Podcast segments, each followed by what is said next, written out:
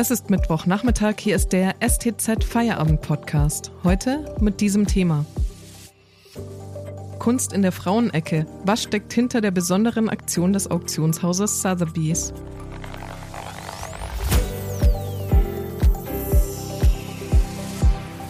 Am Mikrofon ist Miriam Hesse, hallo. Zum ersten Mal in seiner Geschichte versteigert das berühmte Auktionshaus Sotheby's in einer Auktion ausschließlich Werke von Künstlerinnen. Das hätte nicht allen Women Artists gefallen. Ist es also ein Durchbruch oder eine neue Form der Diskriminierung? Darüber spreche ich heute mit der Kulturredakteurin Adrienne Braun. Hallo Adrienne. Hallo. Adrienne, was ist das überhaupt für eine Auktion, die am Donnerstag stattfindet? Wer kommt da unter den Hammer? Das sind Künstlerinnen aus 4 Jahrhunderten und es sind auch einige, die wirklich wohl zu ihrer Lebzeit sehr erfolgreich waren und geschätzt waren, aber dann oft doch auch wieder vergessen wurden. Es sind auch deutsche Künstlerinnen dabei, Hannah Höch beispielsweise oder Käthe Kollwitz, aber viele auch amerikanische, französische, ein bunter Mix aus durchaus namhaften Künstlerinnen, die man aber eben doch oft nicht so genau kennt. Françoise Gilot beispielsweise kennen manche vielleicht, weil sie die Geliebte von Pablo Picasso war. Und was man nicht weiß, ist, dass sie tatsächlich selbst auch als Künstlerin gearbeitet hat. Warum geht denn das Auktionshaus diesen Schritt? Nun ja, ich glaube, einmal ist es natürlich ein beliebter Diskurs, dass man sagt, auf der einen Seite sind die Männer als die ewigen Sieger und auf der anderen Seite die Frauen, die immer ein bisschen das Nachsehen hatten. Und ich glaube, das ist etwas, was sich manchmal auch ganz gut verkauft, dass viele darauf anspringen und sagen, ja, es ist doch höchste Zeit, die Künstlerinnen aus dem Dunklen an die Öffentlichkeit rauszuholen. Und natürlich sind viele dieser Künstlerinnen längst am Markt auch etabliert und haben das gar nicht nötig, dass man sie jetzt unter diesem Label Frauenkunst tatsächlich so verkauft und anpreist. Deshalb gab es mitunter auch schon Kritik daran, dass man sagte, das ist ja so ein bisschen wie zweite Liga. Warum? Also eigentlich ist es schon obsolet, ein bisschen so etwas zu tun. Aber tatsächlich ist es wohl so, dass am Kunstmarkt Künstlerinnen doch nicht ganz so gut bisher im Kurs sind wie die Männer. Gibt es denn da Beispiele, berühmte Künstlerinnen, die Gegnerinnen dieser Aktion sind? Natürlich sind die meisten von denen, die jetzt versteigert werden, nicht mehr am Leben. Eine, die noch lebt, bereits 90 ist, ist die Engländerin Bridget Riley. Ich vermute, der würde das nicht gefallen, weil sie sich nie als Feministin gesehen hat. Und einige von denen, die dabei sind, wie Merit Oppenheim beispielsweise, hätte ein Teufel getan, zu sagen, ich möchte in einer Frauenausstellung und der Frauenecke ausgestellt werden, sondern natürlich wollten die sich mit den Männern messen und wollten als gleichberechtigt wahrgenommen werden und nicht in einer Nische. Man kann sie nicht mehr fragen, die meisten von ihnen. Hauptsache, die Dinge werden dann am Ende verkauft. Du schreibst ja im Vorfeld dieser Aktion auch darüber, dass es ja wohl Künstler gab, die ihre Kolleginnen gezielt abgedrängt haben, als sie begannen, den Kunstbetrieb im großen Stil zu erobern. Gibt es dafür Beispiele in der Historie, die du uns ein bisschen näher bringen kannst? Ja, natürlich. Erstmal ist es so, dass, ich sag mal, rund 500 Jahre europäischer Kunstgeschichte im Grunde eine Geschichte von Männern ist. Weil klar, ursprünglich waren Künstler Handwerker und fürs Grobe, sag ich mal, waren dann eher die Männer zuständig. Aber es gab zu allen Zeiten immer auch vereinzelte Künstlerinnen. Und wenn man aber in die Geschichtsbücher blättert, tauchen die so gut wie nie auf. Aber auch später dann, Ende des 19. Jahrhunderts, drängten die Frauen wirklich förmlich in die Kunstakademien, weil sie dann auch studieren durften, in die Ausstellungen. Und man stellt fest und hat das inzwischen wissenschaftlich wirklich auch nachweisen können, dass viele Künstler die Frauen bewusst versucht haben abzudrängen. Im berühmten Bauhaus beispielsweise waren viele Künstlerinnen nun zugelassen und das waren zum Teil wirklich sehr erfahrene, reife, versierte Künstlerinnen und das hat die Männer so geschabt, auch die berühmten Meister, die die Klassen leiteten, die haben so lange protestiert, bis die Frauen wieder ausgeschlossen wurden aus fast allen Klassen und in die Weberei abgeschoben wurden. Aber man hat inzwischen auch nachweisen können, dass in Publikationen, gerade auch rund ums Bauhaus, Künstlerinnen einfach namentlich nicht erwähnt wurden, obwohl sie beteiligt waren bei den Ausstellungen, obwohl sie vielleicht Fotografien gemacht haben. Oder auch wenn Paare gemeinschaftlich arbeiten, haben die Männer die Werke dann für sich einfach in Anspruch genommen und als ihre deklariert.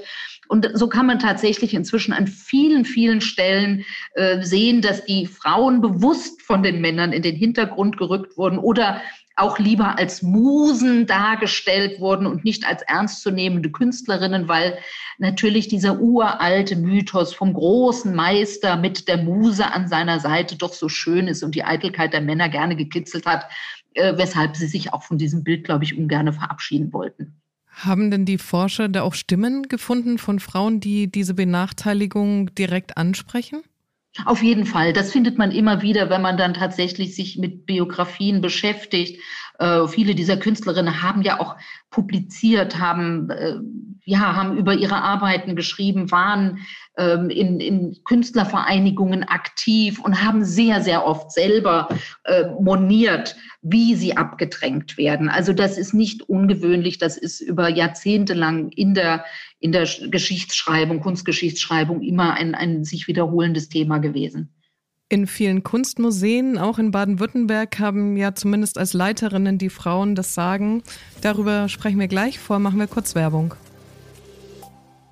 Wenn Ihnen dieser Podcast gefällt, denken Sie bitte daran, ihn auf iTunes oder Spotify zu abonnieren, damit Sie keine Folge mehr verpassen. Mehr Daten, Analysen und Hintergründe gibt es mit dem STZ Plus Abo. Es kostet 9,90 € im Monat und ist monatlich kündbar. Damit lesen Sie zum Beispiel das Gespräch, das mein Kollege Erik Reit mit dem Tübinger Forscher Justus Thies geführt hat.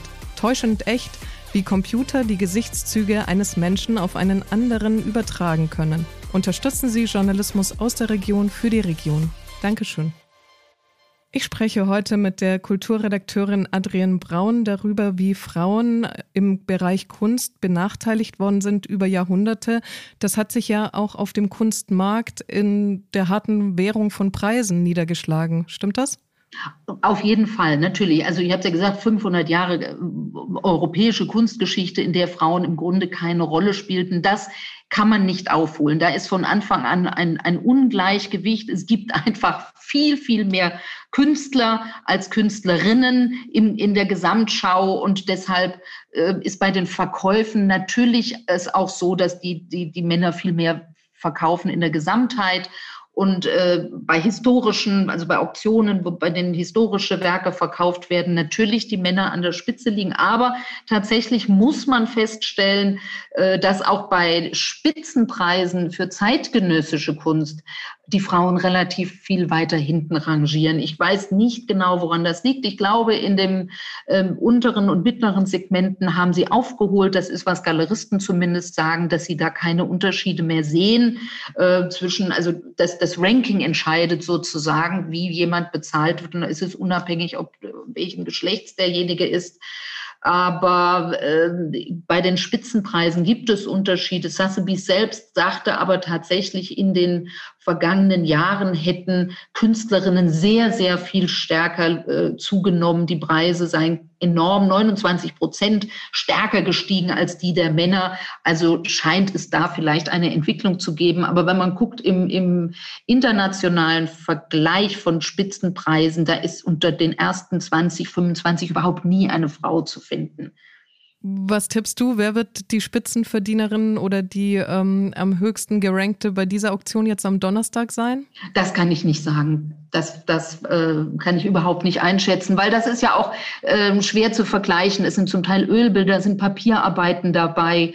Und natürlich kosten Grafiken weniger, als es ein Ölgemälde ist. Es ist eine Frage, wie rar ist welche Arbeit.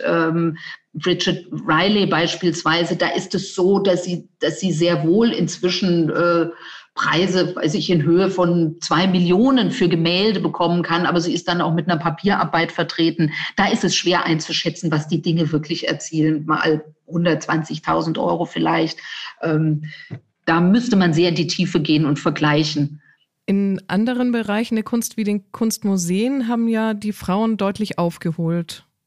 Ja, ich habe das mal versucht anzuschauen, einfach weil ich gebe zu, ich bin selber kein Fan davon, immer diese, was ich vorhin sagte, auch diese alten Diskurse zu wiederholen, dass Frauen immer nur das Opfer sind und immer schlechter als die Männer sind und sozusagen gönnerhaft ihnen auf den Weg geholfen werden muss, weil sie es alleine nicht schaffen. Und deshalb dachte ich, mich interessiert tatsächlich auch mal die harten Zahlen. Und wenn man schaut, in Baden-Württemberg, die großen staatlichen Kunstmuseen sind von Frauen geleitet.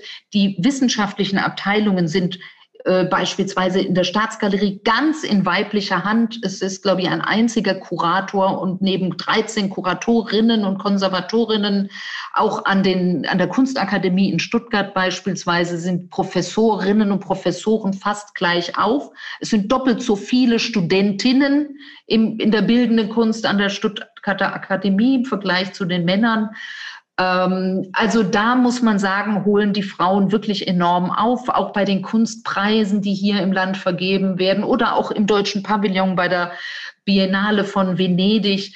Da muss man sagen, da hat sich wirklich sehr, sehr viel getan und kann man nicht mit Fug und Recht behaupten, dass die Frauen noch benachteiligt seien. Aber tatsächlich, glaube ich, ist es auf dem Kunstmarkt noch etwas anders und so gesehen kann man dann sagen, ist es einigermaßen legitim, dass Sotheby's eine solche Auktion jetzt macht. Vielen Dank an die Kulturredakteurin Adrienne Braun. Sehr gern. Und das war der Feierabend-Podcast am Mittwoch. Eine neue Folge hören Sie morgen, wenn Sie mögen. Bis dahin.